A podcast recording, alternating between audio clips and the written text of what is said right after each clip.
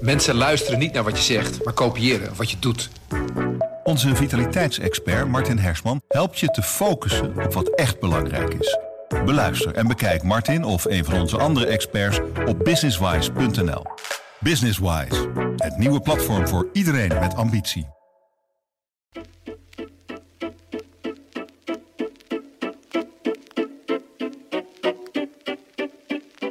Welkom bij Haags Half Uurtje, de politieke podcast van Trouw. Mijn naam is Christophe Schmid. Deze week komt Haags Half Uurtje tot u vanuit het gebouw van de Europese Raad in Brussel, want we zitten midden in een Europese top, de laatste van het jaar. Uh, vandaar dat u ook wat geroezemoes uh, op de achtergrond hoort, want we zitten hier midden in de perszaal.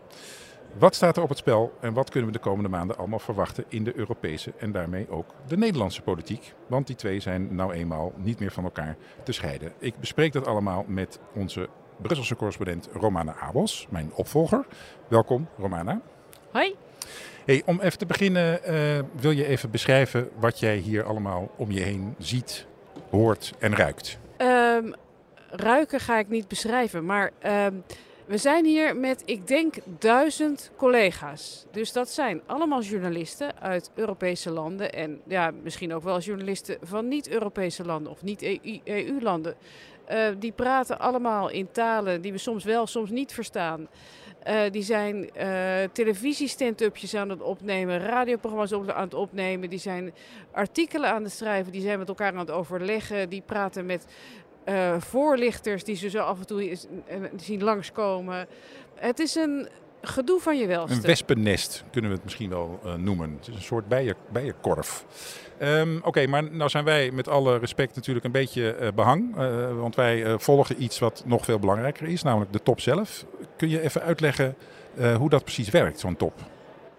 Ja en nee, want wat er binnen gebeurt, dat weet ik niet. Um, maar hoe dat precies werkt, het zijn uh, een top. Dat betekent dat de regeringsleiders van de EU-landen bij elkaar komen. Dat zijn er 27. Dat is dus Mark Rutte en zijn 26 collega's. Dat is de, ja, de Mark Rutte van Duitsland, de Mark Rutte van Frankrijk. Die heet dan Emmanuel Macron. En die van Duitsland, nou ja, die heet Scholz. Uh, die mensen die zijn dus nu allemaal uh, in Brussel om de grote dingen die ze met z'n allen moeten oplossen te bespreken. Uh, nou ja, die werken zoals iedere vergadering met een agenda. Daar staan een paar dingen op. En er staan, zijn ook dingen die besproken worden die er niet op staan.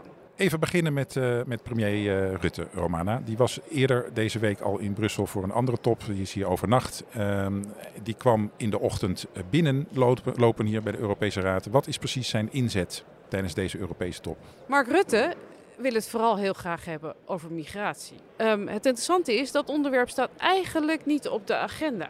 Er staan, uh, ja, staat de oorlog in Oekraïne op, uh, uh, energie, dat soort dingen. Migratie niet, maar voor Rutte zegt mijn problemen in Ter Apel, mijn probleem met de grote aantallen mensen die naar Nederland willen komen, is zo groot Um, en bovendien heeft hij dat gehoord van andere Europese landen, dat die daar ook problemen mee hebben. Dat hij wil dat daar nu uh, met z'n allen over wordt gepraat. Dat onderwerp, dat, uh, ja, daar zal hij sterk op gaan hameren. Uh, dat, en zeker op het idee dat er Europese afspraken zijn en dat alle landen zich daaraan moeten houden. Nou, je zei uh, inderdaad een beetje op pad gestuurd ook door zijn eigen partij, hè, door de VVD-fractie en ook een beetje door coalitiegenoten, ChristenUnie. Die zeggen vaak, uh, Rutte moet met zijn vuist op tafel slaan in Brussel. Hoe, hoe moeten we ons dat voorstellen op zo'n top als deze? Kan hij dat wel met de vuist op tafel Hij slaan? kan zeker met zijn vuist op tafel slaan, want hij, hij kan natuurlijk nee zeggen. Dus, dus zo'n Europese top, dat gaat altijd over dat beroemde vetorecht. Als er een voorstel is, dan kan Rutte nee zeggen. Dat is de vuist die hij kan maken. Uh, er is nog geen voorstel, of althans er wordt niet over een voorstel gepraat wat betreft migratie. Dus die vuist, daar heeft hij ook niet zo ontzettend veel aan.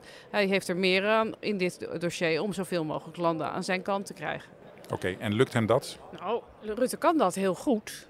Uh, want Rutte heeft uh, de afgelopen tijd best wel vaak met zijn vuist op tafel geslagen. Er zijn een aantal dingen geweest de afgelopen tijd uh, waar Nederland het helemaal niet mee eens was. Een heel belangrijk ding was bijvoorbeeld uh, de toetreding tot Schengen van Bulgarije. Moet je even Schengen uitleggen? Ja, de Schengen ja? is natuurlijk de, um, het gebied waarbinnen mensen in, uh, in de EU vrij kunnen reizen. Zonder dat er een mannetje bij de grens staat. Ehm, Bulgarije wilde heel graag ook van hun grenscontroles af. En had, ik weet niet wat allemaal gedaan om dat goed voor elkaar te krijgen. Ze hadden alle eh, voorwaarden waren ze, hadden ze gedaan. En nog eens, en nog eens, en nog eens. Ehm, maar opeens had bedacht Nederland dat er nog een rapport had moeten liggen. Van de Europese Commissie of van, een andere ja, instantie? Dat was een speciaal rapport waarvan Bulgarije zegt die eis bestaat helemaal niet. Uh, en, maar volgens Nederland is er een eis, een Europese eis om zo'n rapport te hebben. Het gaat, gaat, dan over de rechtsstaat. Rechtsstaat, corruptie ook, geloof ik? Of is uh, dat... Ja, zeker. Nee. Precies, dat, dat, precies dat onderdeel van de ah, rechtsstaat. Ja. of, de, of de grenswacht wel of niet om te kopen zijn. Dat wil Nederland eerst zeker weten voordat Bulgarije mee mag doen. Um, en Nederland was nogal laat en ook nogal definitief met zijn nee. Uh, dat, was een, uh, ja, dat was een grote vuist die heel denderend op tafel is geslagen. Uh, stond Nederland daar helemaal alleen in? nee. ook Oostenrijk vond dat, het, dat Bulgarije niet mee mocht doen met Schengen. Maar goed, in principe is uh, het nee van één land uh, genoeg, toch? Want dat moet unaniem uh, gebeuren. Romana, jij hebt sinds kort een hele mooie column bij ons in de krant. Een wisselcolumn met onze Haagse collega Wilma Kieskamp. Dat is een heel fijn idee. Ene, week Den Haag, andere week Brussel. Wat heb jij daar deze week in geschreven?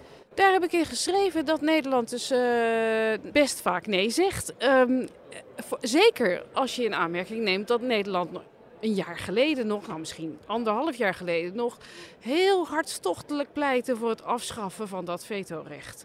Want daar hadden ze zo ontzettend veel last van, omdat andere landen dat hard deden. En dat was dan tegen Nederland gericht dat was dan, ja, dat was dan als Nederland iets wilde, dat dan, dan wilde iemand anders dat niet. Dat vond Nederland heel vervelend. Maar ja, um, momenteel komt het Nederland dus heel goed uit. Niet alleen in dat Schengen-dossier, maar er is bijvoorbeeld ook uh, de kwestie van het prijsplafond voor gas. Waar Nederland met Duitsland uh, niet wil wat de andere Europese landen willen. Namelijk, de andere Europese landen willen wel een prijsplafond en Nederland wil dat niet. Oké, okay, en als dat veto niet zou bestaan, dan kregen die andere landen gewoon hun zin. Als, dat en, gewoon, als ze dat ja. met de meerderheid zouden kunnen ja. besluiten, dan zou dat makkelijker zijn. Ja. Um, nog even terug naar de naar hoofdonderwerpen van, van deze top. Wat, zijn dat precies? Waar, waar zit precies de spanning in? De spanning zit in onderwerpen die helemaal niet op de agenda staan. Uh, dat is ten eerste dus dat migratiedossier. Wat ze misschien bij de lunch, misschien ook bij het diner dan gaan bespreken. Maar ten tweede is er een ander groot uh, probleem waar Europa op dit moment mee te maken heeft. En dat is de concurrentiepositie. Uh, sinds Amerika bekend heeft gemaakt dat ze met een enorm steunpakket vooral Amerikaanse bedrijven zullen gaan helpen om met de inflatie om te gaan, uh, denkt Europa dat ze het daar heel zwaar mee gaan hebben. Um, want de energieprijzen in Amerika zijn ook nog een stuk lager dan in Europa. Dus Europa vreest dat de geweldige automobielindustrie bijvoorbeeld uh, de wijk neemt naar de Verenigde Staten. Ja. Want dat pakket heet inflatieprogramma uh, of zoiets. Maar dat heeft eigenlijk met iets anders veel meer te maken, toch? Met de, met de vergroening van de economie. Het, is de, het, het pakket van Biden heet, heet de Inflation Reduction Act. Dus de inflatieverminderingsprogramma. En Biden heeft daarmee dus verschillende dingen willen doen. Namelijk, namelijk de economie aanjagen door de geld in te pompen. Um, maar ook de groene economie veel meer te bevoordelen dan de, uh, de koolstofeconomie. Ja, en wat is dan precies het probleem voor Europa? Het probleem voor Europa is dat wij, dat wij heel veel groene industrie hier hebben en ook graag willen houden. Uh, niet willen dat die ergens anders heen gaat, omdat de voorwaarden daar veel uh, eenvoudiger zijn. Daar, daar, verliezen we werkgelegenheid mee, maar ook uh, ja, gewoon economische groei. Want de vrees, als ik het goed begrijp, is dus dat dan Europese bedrijven naar, naar Amerika vertrekken? Ja, dat is de vrees. Okay. De vrees is dat, ja, dat, dat bijvoorbeeld een, een batterijfabriek van Volkswagen, die dan voor elektrische auto's batterijen maakt, dat die eigenlijk ja, die, dat, dat die bedenkt, ik zit beter in Amerika dan in dan in Europa. Maar zijn er, zijn er in Europa dan ook niet ontzettend veel groene subsidies? We hebben toch die hele Green Deal. En uh, is dat ook niet een miljardenpakket? Het schijnt zo te zijn dat, in Amerika, dat Amerikaanse bedrijven in die, in die Europese subsidies kunnen meedelen, maar Europese bedrijven niet in die Amerikaanse subsidies. Oké, okay, dus daar zit de spanning uh, ja. in. Uh, ik hoorde al ergens het woord handelsoorlog potentieel uh, op, op uh, zijn, het, het, is ja. allemaal nog niet begonnen. Hè, dus dat, die Inflation Reduction Act die, dat moet, gaat pas 1 januari in. eh, dus waar het precies gaat eindigen. Er zijn nog allerlei gesprekken gaande met eh, de Verenigde Staten. En eh, er zijn ook andere nog eh, ja, manieren om dit, om de, om dit eh, minder eng te maken. Dus handelsoorlog zijn we, daar zijn we nog niet. Maar Nee. ja, dat zou, het, er zou van alles kunnen gaan gebeuren. Oké, en, en eh, broedt de EU al op een soort van tegenzet? Zeker, want eh, eerder deze week eh, schreef Ursula von der Leyen, dat is de voorzitter van de Europese Commissie, een brief ehm, waarin zij wees op het gevaar van deze Inflation Reduction Act in Amerika. Maar ook zei, eh, het Europese antwoord moet zijn dat er een eh, steunpakket komt. Dat er, eh, zij wil niet alleen een steunpakket, maar ze wil een, staatssteunregels veranderen. En zij wil misschien wel geld gaan lenen, Europees, als Europa weer geld gaan lenen, om dat te geven aan lidstaten die daar dan staatssteun mee kunnen betalen. Oei, dat klinkt heel eng. Gezamenlijke Europese leningen. Dat vindt Nederland inderdaad altijd heel eng. Ook Duitsland vindt dat heel eng. Waarom ook alweer? Eh, nou, die moeten terugbetaald worden. Ja, En wie maar- moet ja, dat ook dan betalen? Ja, dat zijn de landen die het geld, die, wel, die, eh, die een plusje op een bankrekening hebben. En Nederland denkt al, altijd, eh, daar moeten wij voor eh, Nederland eh, vreest dokken. dat wij daar dan voor zullen moeten opdraaien. Ehm, en er is er nog een ander onderwerp, eh, Romana, eh, wat de afgelopen week erg in het nieuws was, maar waar hier niet zoveel mensen over willen praten als we het over de regeringsleiders hebben. Ehm, maak ons gek, wat was dat ook alweer? Ergens anders dan in Brussel, namelijk in Straatsburg, waren de, was het Europees Parlement bijeen. En dat Europees Parlement dat heeft zich de hele week bezig gehouden. Ja, ze moesten, daar stemmen over van alles en nog wat. Maar ze waren eigenlijk maar aan één ding aan het denken. En dat was Qatar. Wie was er allemaal nog meer omgekocht door Qatar? Want in het weekend voordat ze naar Straatsburg gingen, dus eh, op zaterdag, werd Eva Kaili gearresteerd. Eva Kaili is een vicevoorzitter van het Europees Parlement. Of ik moet zeggen, was een vicevoorzitter. Eén van de veertien, hè? Eén van de veertien, maar toch, het was niet zomaar een van de 700. Het was een hele mevrouw. Eva Kaili werd niet zomaar gearresteerd. Eva Kaili werd gearresteerd te midden van stapels bankbiljetten. Niet alleen zij was, had thuis allerlei bankbiljetten, honderdduizenden, maar ook haar vader in een Brussels hotel met een koffer met nou, 600.000 euro cash, 700.000 euro cash. Het was ontzettend veel geld. Haar vriend eh, heeft inmiddels bekend dat hij inderdaad zich heeft laten omkopen. Hij zegt dat Eva daar niets mee te maken had, maar dat andere parlementariërs waarschijnlijk ook waren omgekomen. En wat wilde Qatar precies eh, met, dat, eh, met die stapels geld bereiken? Qatar ontkent nog steeds dat ze er iets mee te maken hebben. Dus het, zeker weten we het niet. Maar wat mogelijk Qatar heeft willen bereiken, was dat eh Qatarezen zonder paspoort naar, van en naar Europa zouden kunnen reizen. Dat was een voorstel, dat was gedaan. Dat, daar zou het parlement afgelopen maandag over hebben gestemd. Dat hebben ze niet in stemming gebracht, dat voorstel. Wat ook mogelijk gebeurd is, is dat, ja, het gek genoeg heeft Qatar Airways onlangs eh, een hele lucratieve deal weten te sluiten met Europese, eh, in het Europese luchtruim. Die konden dan eh, ja, heel makkelijk allerlei Europese passagiers vervoeren. En vice versa konden ook Europese luchtvaartmaatschappijen dan Qatarese passagiers vervoeren. Alleen dat zijn er een stuk minder. Ehm, nou is het opvallende op deze top dat wie er ook over vraagt, eh, Rutte die moest daar ook eh, eh, op antwoorden bij het begin.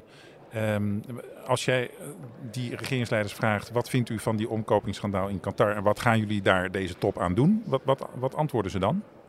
Nou, dan doen ze net alsof zij daar niets mee te maken hebben. Het gaat over het Europees Parlement. Dat zit heel anders dan Europese regeringsleiders. Het Europees Parlement gaat natuurlijk over zijn eigen regels en zijn eigen leden en zijn eigen controlemechanismen.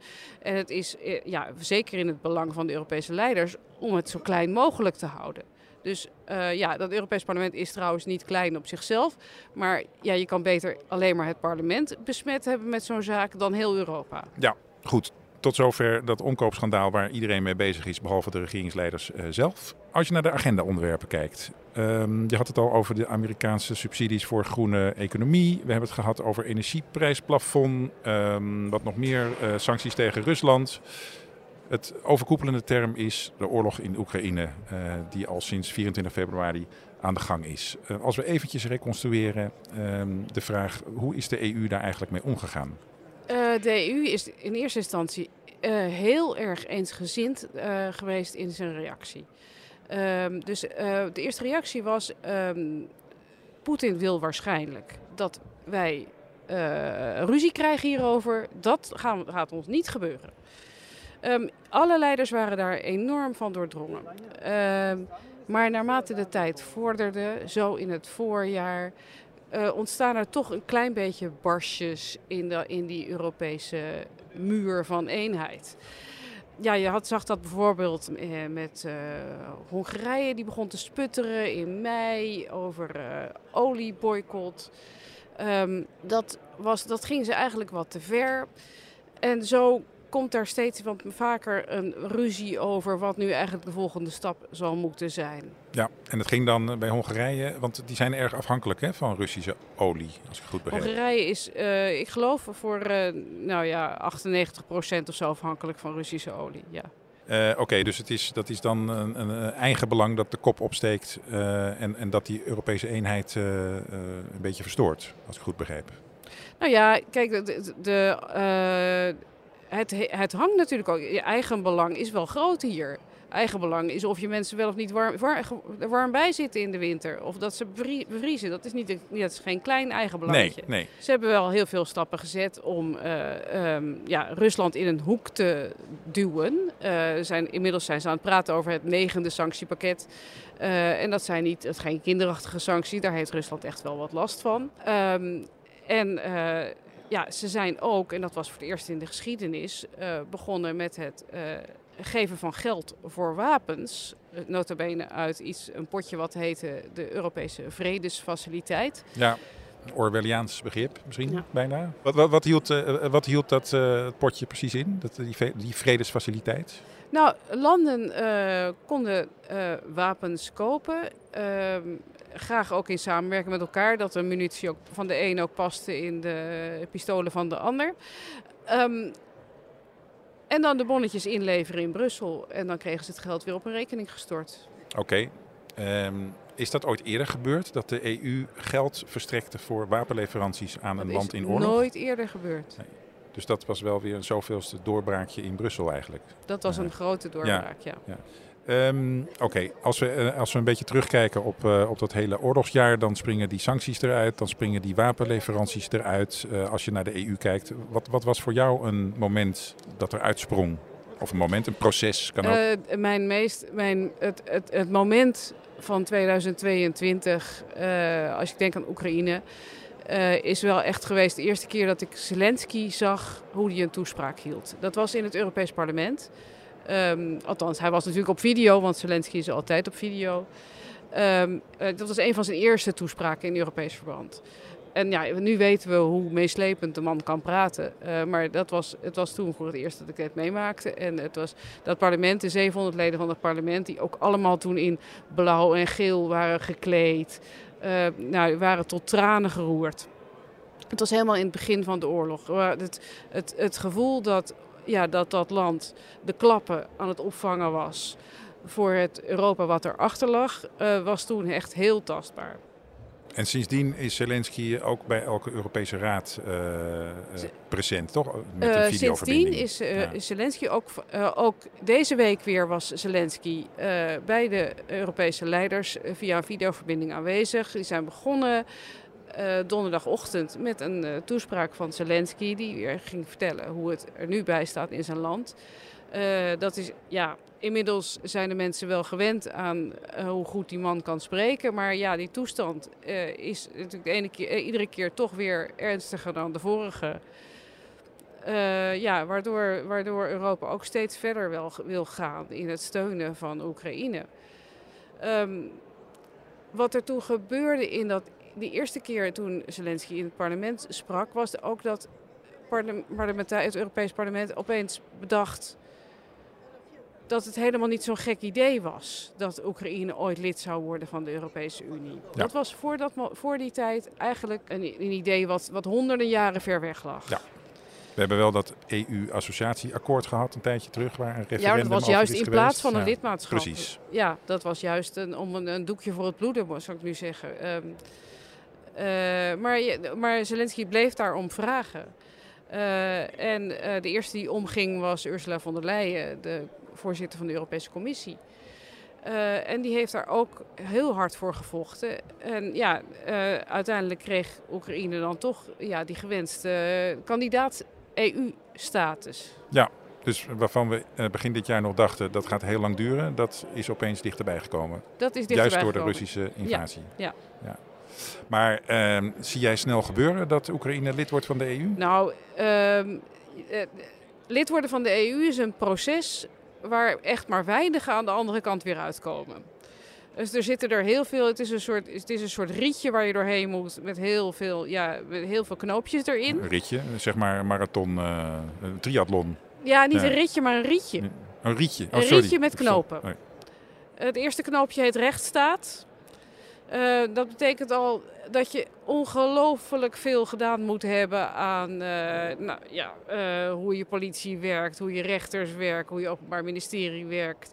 Hoe dat, en dat is een heel moeilijk knoopje om door te komen. Ja, en daarna vallen, komen er nog allemaal knoopjes die gaan over je begroting, over je. Nou, ik weet niet wat voor Europese wet- wetten. Dat, eh, ook als je dat heel graag wil en allemaal heel snel achter elkaar doet, kost het jaren. en dan hebben we het zelfs nog over, eh, laten we zeggen, een land in vrede, eh, zoals Moldavië of Bosnië. dat, ook graag, dat, duurt, dat duurt al zes jaar. Laat staan bij Oekraïne. Wat, wat, wanneer denk jij dat Oekraïne lid is van de EU? Ik denk dat ik dan niet meer in Brussel werk. Nee, Dus dat mag een van onze opvolgers dan dat gaat een van oppakken. onze opvolgers oppakken. En wat is je verder nog opgevallen dit jaar? Nou, wat me verder enorm opgevallen is, is eh, hoe, hoe minder Europa afhankelijk was van het Russisch gas dan ze eigenlijk zelf dacht. Ehm, toen eh, de oorlog begon, dat is dus minder dan een jaar geleden, toen eh, was de algemene teneur, we kunnen nooit zonder dat Russisch gas. We gingen, gingen ook gewoon door met dat Russisch gas kopen, hebben, hebben we nog heel lang gedaan. Tot het moment dat, ja, we weten het niet helemaal zeker, maar het waren toch waarschijnlijk de Russen, ehm, de pijplijn opbliezen In de Oostzee ergens. in de Oostzee. Toen kon het Russische gas niet meer komen. Ja, ehm, eigenlijk gebeurde er toen helemaal niets. Niemand had het koud, niemand zijn douche werkte niet meer. We hadden gewoon genoeg. Ja, maar dat was wel, Het was wel- gas, Russisch gas wat we eerder hadden ingeslagen. Ja. al ingekocht Russisch gas. Ehm, dus dat was het voor het, eh, mijn meevaller was dat we genoeg hadden. Het betekent ook dat we voor volgend jaar niet zeker weten of er Nee. ook nog steeds genoeg zal zijn. Want het is nu koud, dus we zijn er nu behoorlijk aan het stoken. We zijn nu aan het stoken. We hebben, als je die gasopslagen leegstookt, dan ben je niet door het- bij het eind van de winter. Ehm, dus je kan het ook nog wel koud krijgen op dit moment. Maar je merkt dat mensen ook, in ieder geval in Nederland, eh, veel minder energie zijn gaan gebruiken. Dat is ook voor de groene doelen van Europa een enorme meevaller. Wat de regeringsleiders hier ook in Brussel ehm, een beetje eh, vrees doet aanjagen, is de gedachte aan de winter van 2023 24, dan, is er, ja. dan zit er geen Russisch gas in de gasopslagen. Dan moet er gas elders vandaan in die opslagen zitten. Maar, en er worden nu als een razende allerlei contracten afgesloten met landen overal ter wereld. Om gas in, in, in per schip naar Europa te krijgen. Maar of dat genoeg wordt en zal zijn voor de winter van 2023, dat weet niemand. En schud jij zo even de landen uit de mouw eh, die, eh, die dat gas moeten gaan eh, leveren? Eh, we hebben allerlei contracten, maar een grote is bijvoorbeeld Qatar. Ik wou het niet Ehm, zeggen. Ja, Ja. dat is een. eh, eh, en dat maakt onze veroordeling van de arbeidsomstandigheden van migranten daar ook een beetje hypocriet. Van de, bij de WK-stadions, ja. ja. Want we hebben ze nodig, de, het Qatarese oh, eh, gas. We hebben het Toch, Qatarese gas nodig. Ja. Ehm, Oké, we gaan hier zo langzamerhand het eh, jaar, eh, het, het, het, zeer enerverende Europese jaar afsluiten. Volgend jaar worden we weer wakker en zijn er weer nieuwe Europese toppen. Wat, wat kunnen we daar verwachten aan beleid? Zeker zal het daar dan blijven gaan over die concurrentiepositie van Europa. Dat, eh, ja, Europa heeft zich, eh, was lang een rijk continent eh, en zakt nu, het dreigt nu echt weg te zakken in andere, tussen andere grootmachten. en hoe je dat moet omdraaien, dat wordt nog een hele dobber. Want als je het inderdaad afzet tegen de Verenigde Staten, China niet te vergeten, India. eh, India, hoe pakt Europa dat aan, de concurrentiepositie? Ja, dus, het idee van Ursula von der Leyen is dus om geld te lenen en om heel veel en, de en landen in de staat te stellen om de industrie te steunen. Ehm, daar is Nederland geen voorstander van en Duitsland ook niet. Ehm, er zullen ook landen zijn die er wel voorstander van zijn. Ehm, ja, hoe dat gaat aflopen, daar gaan ze nog, een, nog flink wat ruzie over maken de komende maanden. Tegelijkertijd zal er in eh, die vraag van, de van toenemende migratie blijven spelen. Eh, wat, wat we daar zullen doen, wat aan kunnen verwachten, weten we nog niet. Ehm, mogelijk zijn, worden er nieuwe deals gesloten, zoals de Turkije-deal, waarbij Turkije heel veel vluchtelingen opvangt die dan niet doorreizen naar Europa. Eh, dat, soort, dat soort afspraken zullen er mogelijk volgend jaar nog weer komen. En ik wilde nog even doorvragen over die concurrentiepositie. eh, want staatssteun, dat is zo'n heilig woord in Brussel. Want dat is vooral verboden en dat mag niet. En als eh, een land staatssteun geeft aan een bedrijf, dan krijgen ze een boete. Maar dat hele principe staat een beetje op de helling nu, toch? Nou, er zijn in coronatijd natuurlijk alle, allerlei eh, steunmaatregelen get- ge- ge- getroffen. En, die zijn, eh, en ook in de energiecrisis merk je dat, eh, ja, dat soms landen niet anders kunnen dan een bedrijf gewoon overeind te houden. Eh, je hebt soms een energiebedrijf wat gewoon zichzelf niet meer kan bedruipen. En ja, je burgers hebben toch energie nodig. Dan, ja, dan koopt een staat zo'n energiebedrijf. Daar, zijn, daar wordt makkelijker een vrijstelling voor gegeven dan ehm, de Europese regels eigenlijk toestaan. Ja. Eh, en die, eh, die versoepeling van de staatssteunregels wil Ursula von der Leyen, ook de komende tijd nog weer verder Ja. eh, volhouden. Nou zullen sommige mensen dat misschien zien als een soort bemoeienis van de Europese Commissie. Maar is het niet eigenlijk omgekeerd dat, dat Brussel zich terugtrekt uit de nationale economieën en zegt van jullie mogen doen wat jullie willen? Ik denk wel dat ze het moeten melden. Eh, dus ja, dat zou, dat zou voor het eerst zijn dat Brussel zich ergens uit terugtrekt. Eh, ik denk ook dat er allerlei eh, regels alsnog zullen gelden. En ja, en dat, en dat tijdelijke karakter, dat zal dan toch ook, ook wel tijdelijk zijn. Dus op een gegeven moment komt Brussel weer terug. Romana, dat lijkt mij een mooie afsluiting in deze ehm, eh, bij tijd en wijle wat rumoerige perszaal. Dankjewel. Dit was Haags Half Uurtje, de politieke podcast van Trouw. Mijn naam is Christophe Schmid en deze podcast is gemaakt door Hanna van der Wurf. Op onze website www.trouw.nl slash podcast staan nog meer eh podcasts van onze krant. En we hebben ook een e-mailadres haagshalfuurtje.trouw.nl Volgende week zijn we er weer en dan weer gewoon vertrouwd vanuit Den Haag. Tot dan. Mensen luisteren niet naar wat je zegt, maar kopiëren wat je doet. Onze vitaliteitsexpert Martin Hersman helpt je te focussen op wat echt belangrijk is. Beluister en bekijk Martin of een van onze andere experts op businesswise.nl. Businesswise, het nieuwe platform voor iedereen met ambitie.